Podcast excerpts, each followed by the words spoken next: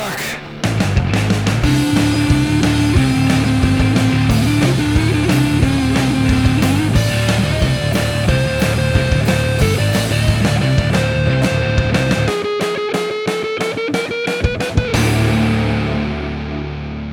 Salut tout le monde, bienvenue dans Rocktogone, je suis Max. Et je suis Stéphane. Rocktogone, c'est la liste ultime des meilleurs albums qui font du bruit de 1970 à 2020. Chaque semaine, une année en jeu et deux albums pour la représenter, à la fin un seul gagnant et un seul perdant. Cette semaine, direction 2008, une bien triste année puisqu'on a perdu Carlos. Alors je précise, c'est le chanteur, hein, pas le terroriste. Ah, je croyais le, PDG de Renault, moi, du coup. Ah euh. non, lui on l'a pas perdu. On l'a retrouvé dans une malle. Alors je crois en plus c'était dans une case, de... un flight case euh, pour remettre des amplis guitare, un truc comme ça. Comme quoi, voilà, on retombe toujours euh, quelque part sur le rock and roll, hein, tu vois. c'est un peu, c'est un peu un reboot de Fantomas finalement, ce monsieur. Oui, c'est vrai complètement. Ouais. Euh, Stéphane, un souvenir particulier de Carlos? Bah, j'ai été comme tout bon pédagogue traumatisé par sa mère. Françoise Dolto. Françoise Dolto, qui est un modèle de pédagogie dont on nous rebâche un peu les oreilles. C'est un peu le problème quand t'as généralement deux références et qu'elles sont rebattues tout le temps dans le même domaine. Au bout d'un moment, ça, ça t'ennuie un petit peu, on va dire. Carlos, rock'n'roll ou pas rock'n'roll euh, Carlos complètement rock'n'roll, complètement, complètement rock'n'roll. Complètement Ok, c'est validé. 2008, euh, c'est surtout le premier album de Metallica avec Roberto Trujillo à la basse.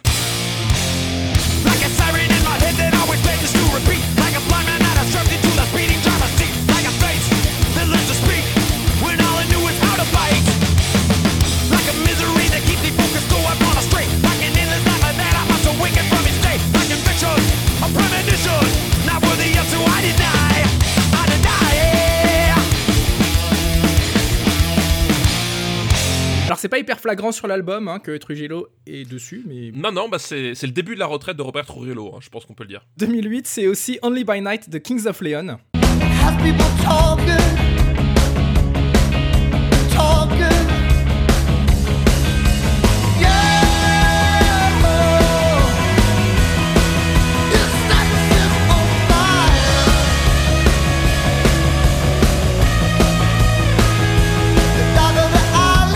Kings of Leon, c'est pas trop ta team, Stéphane? Non, non, non, ça me parle pas vraiment, en fait. Voilà. Mais je, je déteste pas ni rien, c'est juste que ça me parle pas. Quoi. 2008, c'est aussi le premier album de The New Regime, l'excellent projet d'Ilan Rubin. Ilan Rubin, qui est le batteur notamment de Nine Inch Nails et euh, qui est un jeune homme qui joue de la guitare, qui chante, qui joue de la basse, du piano, de la batterie et qui fait ses albums tout seul dans son coin. C'est des albums qui sont vraiment mortels, mortels. Il faut écouter The New Regime.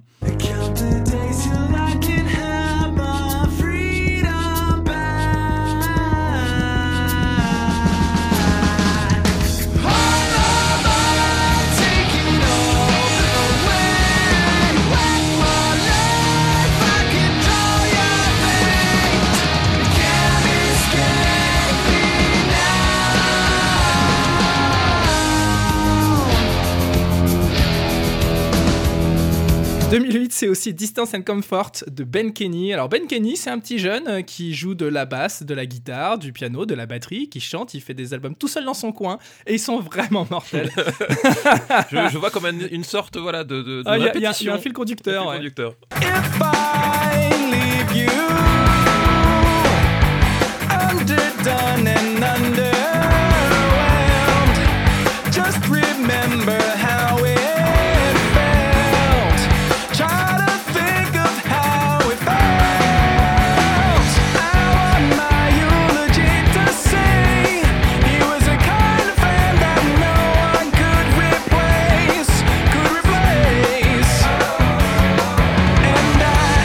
Ben Kenny, euh, c'est l'ancien guitariste des Roots notamment, et c'est le bassiste euh, d'Incubus depuis quelques années.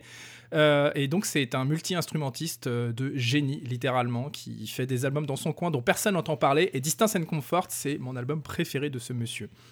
2008, c'est aussi du rock avec des voix féminines hyper vénères. alors je pense évidemment à Dédale, qui était l'ultime album de My Pollux avec Lucie Auchan.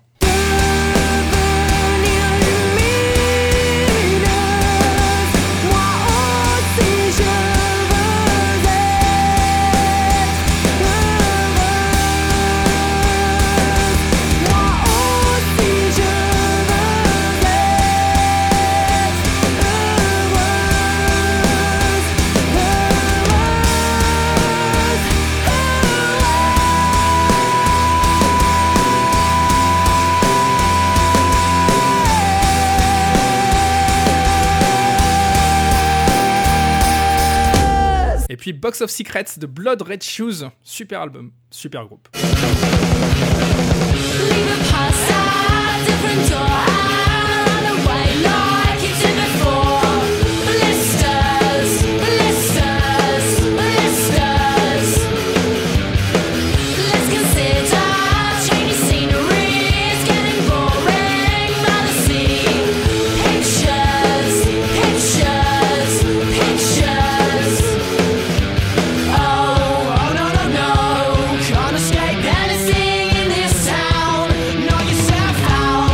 Stéphane, ton combattant pour 2008, bah, c'est aucun de ces groupes-là. Non, toi, c'est In the Future et c'est des Canadiens de Black Mountain. De mon côté, ça va être What Grabzia des Belges fous de Trigger Finger, un de mes groupes préférés. ladies and gentlemen, boys and girls,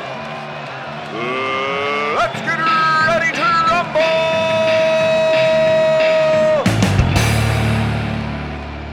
Stéphane, In the Future, euh, In the Future des Canadiens de Black Mountain. Pourquoi ce choix pour représenter 2008 en gros son, sachant que ce n'est quand même pas vraiment du gros son? Non, c'est pas vraiment du, euh, gros son. Effectivement, c'est pas des, gens très très très énervés. Bah, déjà, 2008, c'était une année qui me parlait pas forcément d'un point de vue euh, musical, mais surtout, j'avais envie à un moment donné de parler de, Black Mountain et surtout de cet album qui, je trouve, est leur, est leur meilleur.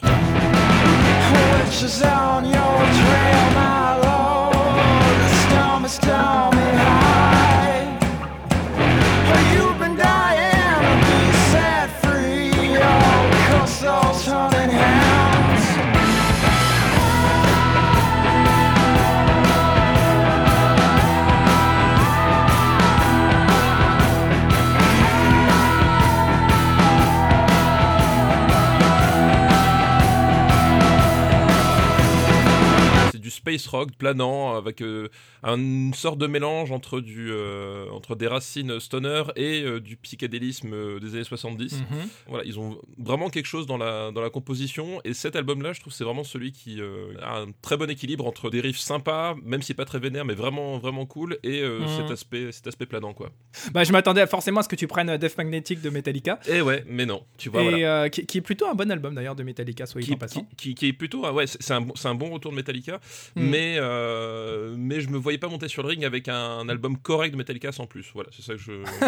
bah, comme tous les albums de Metallica, non C'est correct, mais sans plus. Attends, rappelle-moi qui, a gagné en 1984 déjà? Ah oui, oui, c'est pas toi. Bon, bref, peu importe. ah, tu sais que tu m'inspires du dégoût parfois, Stéphane Boulet. j'espère, j'espère, j'espère. C'est un peu la dynamique de ce podcast, hein, sinon ça C'est un peu le principe.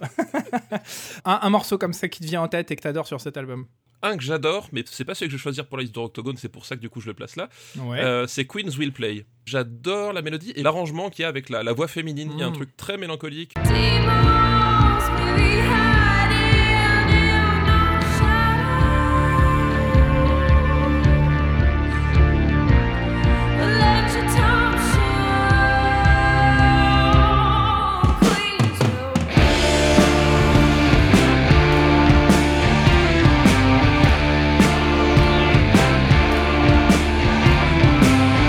Un album de Triggerfinger, donc c'est pas le premier ni le deuxième, mais le troisième album de Triggerfinger.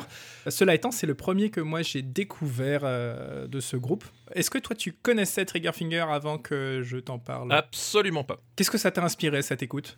Eh ben, euh, je regrette de ne pas avoir connu avant, euh, parce que c'est vraiment vraiment chouette. Ils connaissent leur histoire, quoi. Moi, je pense que des mecs qui sont pas trop trop mal quoi.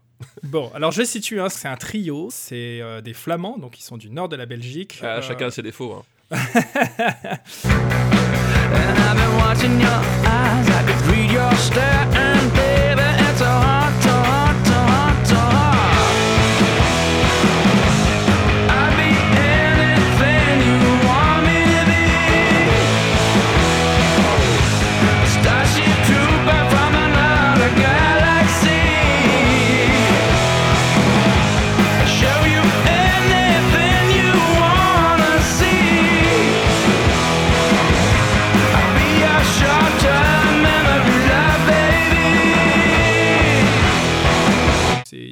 Assez lourde quand même. Moi j'aurais dit c'est entre le stoner et le garage en fait. On va dire pour schématiser que c'est du rock indé. oui, J'aime bien toutes les étiquettes. L'étiquette pratique quand tu sais pas quand tu sais pas où mettre ton, ton CD à la Fnac, bah tu ouais bah rock indépendant c'est bien ça. ah bah c'est de l'alternative. Voilà, hein. c'est la, voilà. non voilà c'est une sorte de stoner euh, à, l'européenne on va dire. Là aujourd'hui il doit avoir euh, la cinquantaine bien tassée. C'est un peu tous euh, le profil. C'est des vieux beaux tu vois. Ils sont habillés en costard cravate sur scène. Ils sont hyper classe. Et ils ont des roues flaquettes. Exactement. C'est vraiment la grande classe. La chose qui ressort le plus pour moi de ce groupe à la première écoute, au-delà du son qui est vraiment très direct, très rentre dedans, hyper bien foutu, c'est cette voix hallucinante du chanteur qui est capable d'aller très très bas, un côté un peu crooner à l'ancienne, euh, un peu à la Elvis, et qui va taper des sommets dans les aigus à certains moments complètement dingues. Euh, il a un registre fabuleux et, et, surtout il met énormément de comment dire euh, de, de dame. Je sais pas si, si, ça a du sens ce que je suis en train de dire. Non, ça ne veut rien dire du tout. Je n'ai rien compris. C'est vraiment. En fait, il a un côté chanteur de, de, entre blues et soul à certains moments.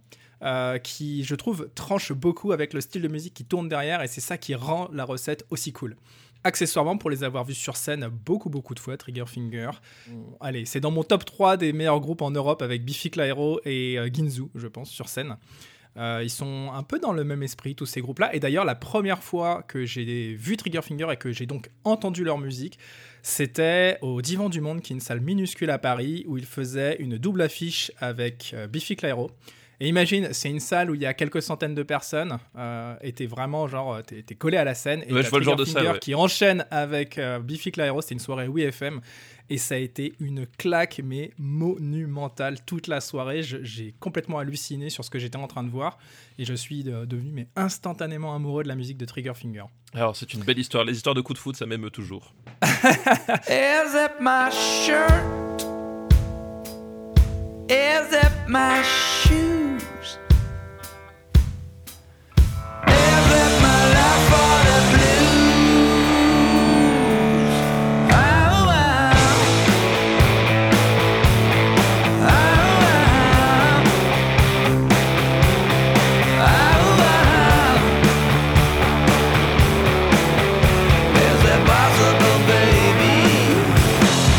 Gars qui font une musique originale, bien foutue et qui en plus sur scène sont encore plus impressionnants que sur l'album. Voilà, moi pour moi c'est euh, Banco à chaque fois. Banco.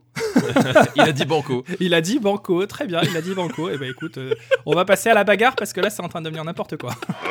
ladies and gentlemen, boys and girls, let's get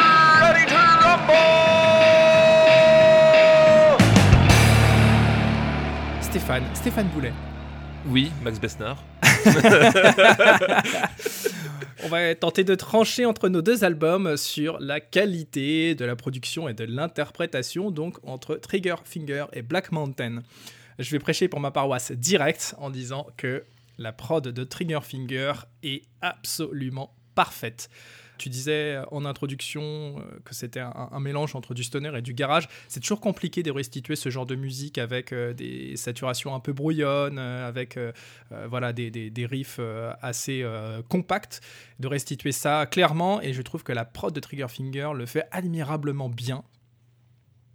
Oui, oui, oui. je, j'avais pas grand chose à, rajouter, effectivement. Triggerfinger a, a, quand même quelque chose de, de, très percutant dans, le, dans la restitution de, des instruments. Mm. Voilà, Black Mountain, bon, évidemment, c'est pas forcément leur, leur trip. Les instruments sont quand même un peu plus étouffés aussi. Voilà, c'est, un son qui, est qui claque un peu moins. Bah, c'est-à-dire que la prod de Black Mountain est beaucoup plus euh, ciselée, mais d'un autre côté, euh, c'est une musique qui surfe beaucoup sur les ambiances, euh, sur des choses beaucoup plus légères, beaucoup plus dépouillées, là où Triggerfinger cherche essentiellement l'efficacité et, euh, l'impact. Alors, ce qui est drôle, c'est que normalement, ce genre de discours, on les inverse.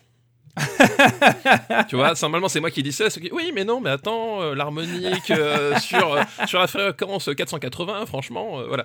voilà, si on, si on se met à s'entrepiquer nos rôles, on va pas y arriver là. Hein. Ça va être compliqué parce que pour une fois, c'est toi qui, qui défends le groupe précieux et c'est moi qui défends le groupe dans, dans ta face. on a complètement inversé les rôles, j'avoue. Chose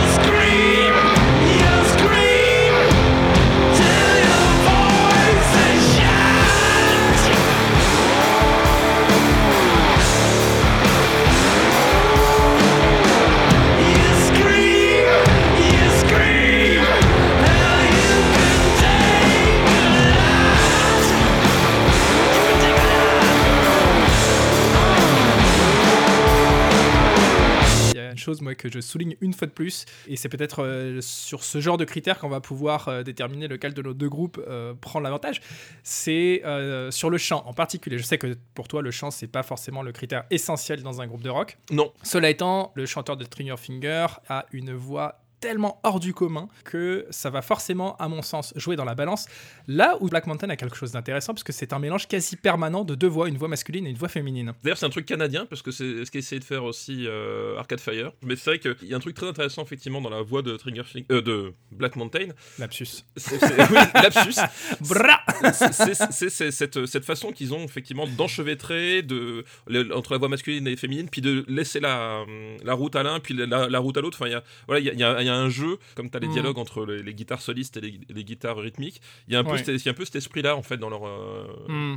Et c'est, je pense, que c'est ce qui donne l'identité quand même du, du truc aussi, Ouais, bien euh, sûr. qui ouais. fait que ça fonctionne, euh, ça fonctionne bien quoi. Hmm. Mais euh, Euh, ouais, c'est le- c'est un côté Fleetwood Mac, quoi. oui, il y, a- il y a un côté un peu Fleetwood Mac. Je dis pas ça comme un compliment. hein. Non, non, mais, non, mais j'ai, j'ai bien entendu. j'ai- J'ai bien compris. So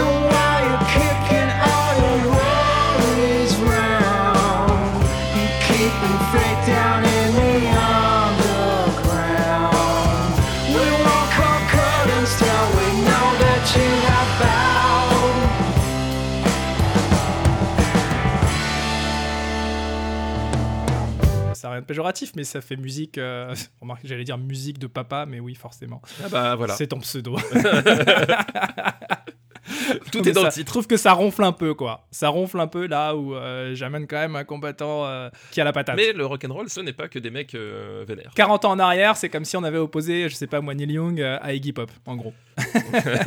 ça aurait été, bon, un petit peu étonnant, mais, mais on, l'a- on- on le fait. Exactement. Alors, je vais évidemment insister sur le fait que ce point doit revenir à Triggerfinger, puisque en plus c'est un groupe belge, c'est un groupe européen, et les Européens sont pas forcément toujours hyper budgétés, ils ont pas forcément beaucoup de thunes pour faire des grosses prods, etc. Et je trouve que Triggerfinger, avec des Donc, moyens... euh, T'es en train de dire à nos, à nos auditeurs canadiens que tu ne les aimes pas, en fait, que eux ne méritent pas d'avoir un représentant dans le Non, mais les Canadiens, ils, ont déjà, ils ont tellement, tellement de, de, de bons groupes, ils ont déjà tellement de représentants du gros son. Regarde, ils ont Nickelback, ils ont Avril Lavigne, ils ont.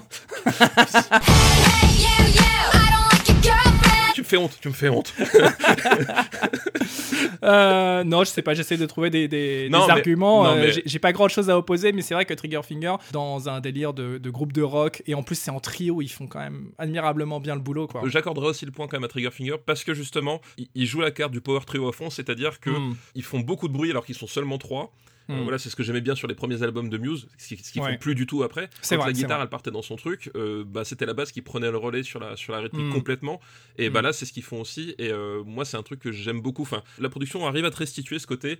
Et ben les gars, c'est ça que vous aurez vraiment quoi. Hmm. Je sens qu'à la fin, on va choisir deux morceaux de euh, Triggerfinger et qu'on va pas mettre de morceaux de Black Mountain dans notre playlist. ah non, ce n'est pas la règle du octogone.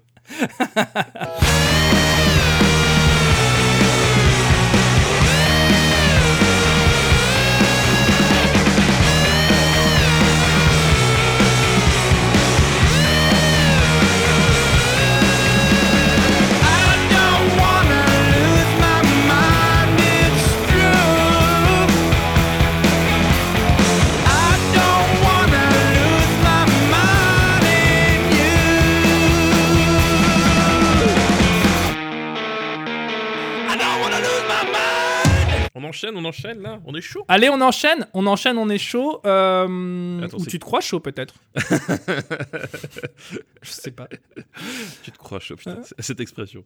Alors, le second point, c'est l'originalité, comme d'habitude. Donc, euh, on va donner le point à Triggerfinger et on va pouvoir passer au troisième Alors, point, je pense. Non, moi je pense que j'ai quand quand même, pour le coup, sur ce point-là, j'ai des arguments. Triggerfinger, c'est c'est super bien, Ouais. mais euh, je trouve qu'en termes de son, de composition, enfin, y, il y a des trucs plus originaux dans, dans ce qu'apporte Black Mountain. Ici, euh, par originalité de Black Mountain, tu entends des longues plages d'improvisation chiantes comme la pluie et des lignes de chant euh, qu'on oublie après les avoir entendues.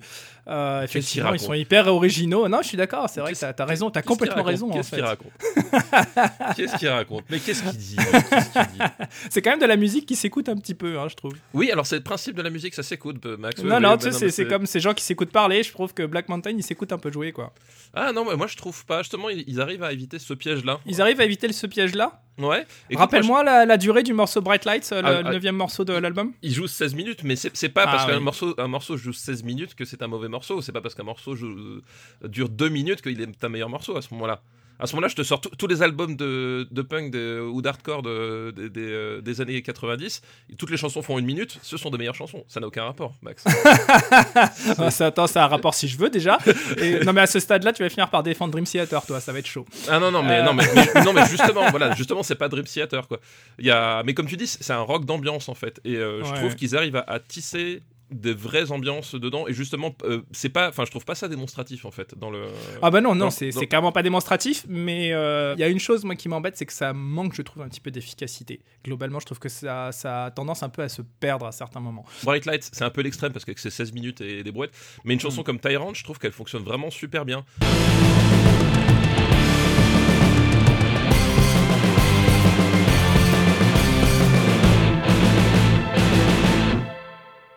A tyrant,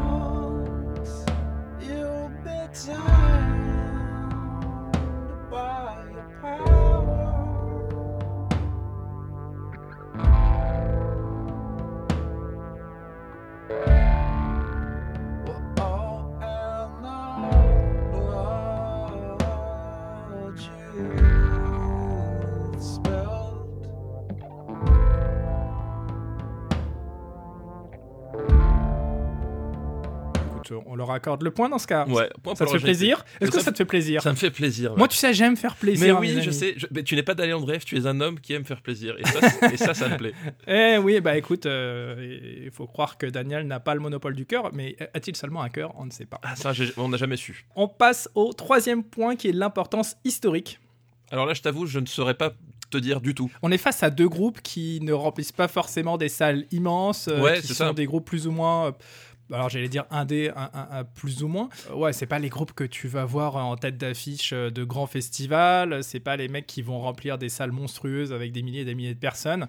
Euh, je pense que c'est des groupes avec des carrières euh, malheureusement relativement confidentielles. Je pense que l'importance historique sur les deux groupes qu'on est en train de défendre aujourd'hui, ça a pas beaucoup de sens. Non, je pense que ça n'a pas beaucoup de sens, effectivement. Là, euh, je pense que c'est deux groupes qui fonctionnent bien à leur niveau, chacun sur leur continent, en fait. Ouais, ouais. C'est un peu ça. sûrement, ouais, sûrement. C'est un peu Si ça. après on pourrait considérer que euh, Triggerfinger a peut-être un peu plus de mérite parce que mine de rien euh, sortir à, sortir de son de son de sa petite zone euh, quand tu es un groupe un trio de stoner un peu cradingue flamand C'est pas sexy quand tu le vends comme ça. hein. non c'est pas sexy du tout non mais je pense que ça prouve peut-être que le groupe euh, a vraiment quelque chose de, de puissant Ou qu'il n'y a rien du tout en Flandre.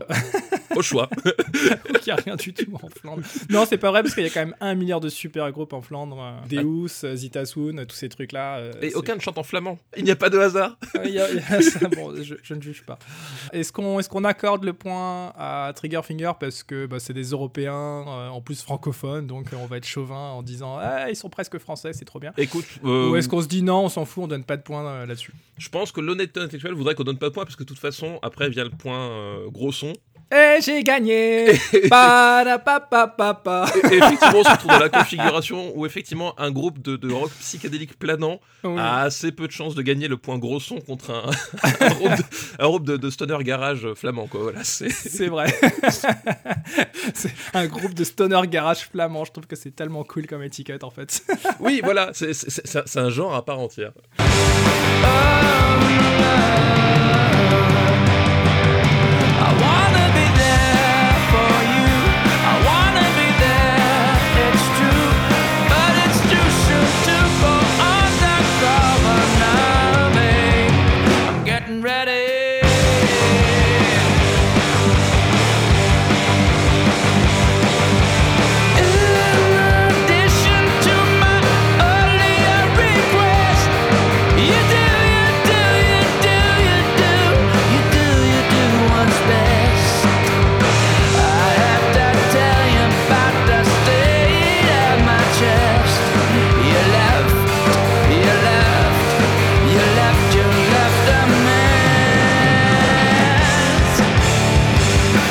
victoire pour la Belgique. Une, une victoire pour la Belgique, voilà. Euh, voilà. Voilà, ils n'ont pas gagné l'Eurovision, mais ils ont gagné Octogone.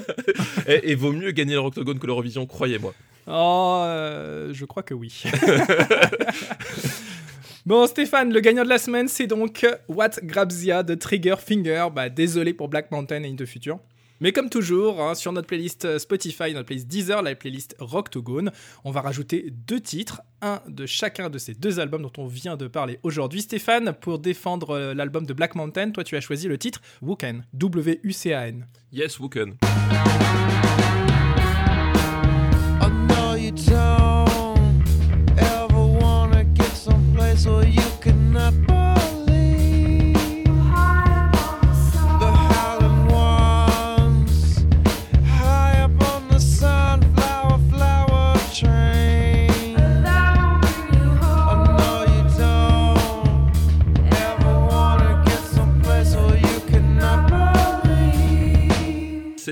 planant, un peu, un peu lourd dans les sonorités. Et voilà, c'est une chanson qui me, qui me détend. Et c'est assez rare en fait dans le rock and roll d'apprécier des chansons qui me détendent. C'est un truc que j'aime pas normalement.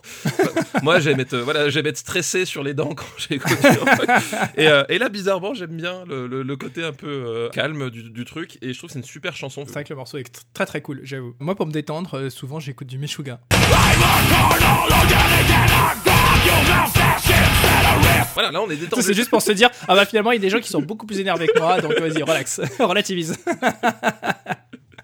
De mon côté, pour ces playlists, moi j'ai choisi. Alors c'est compliqué parce que j'aurais pu choisir n'importe lequel euh, de- des titres de l'album de Trigger Finger parce que c'est vraiment vraiment un album que j'aime de, de bout en bout. Et ça- et c'est un album où effectivement, enfin, pour le coup, je, trouve- que je trouve très riche parce que ch- vraiment toutes les chansons ont quelque chose à faire valoir, quoi. Je suis hyper hyper content d'avoir pu le- placer Trigger Finger dans Rocktogone et euh, de, de pouvoir euh, partager l'amour que j'ai pour ce groupe. Euh, donc voilà, je vais choisir First Taste. I myself have got a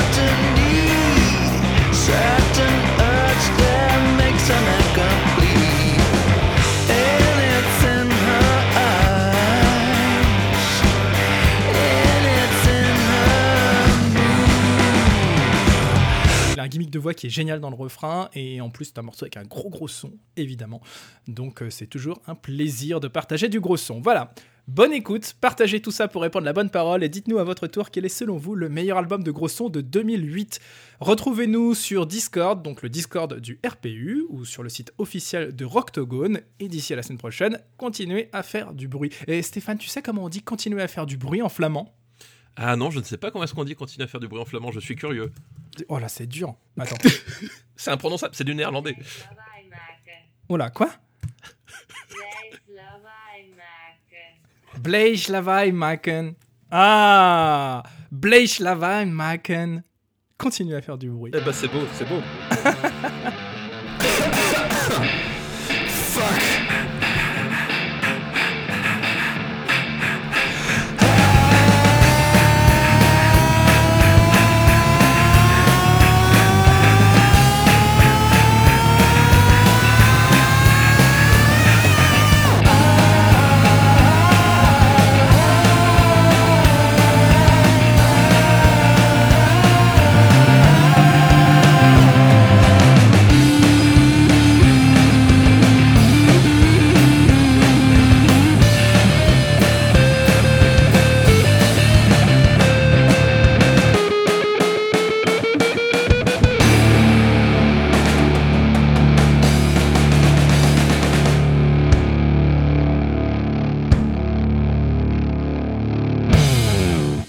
c'est bon? Ouais, c'est bon, c'est bon. Ça, ça- ça a quitté, je sais pas pourquoi. Je crois que c'est Benjamin François. Il a configuré le serveur et il fait en sorte que je me déconnecte parce qu'il me déteste. Alors, euh, est-ce qu'on a du son qui rentre dans le microphone?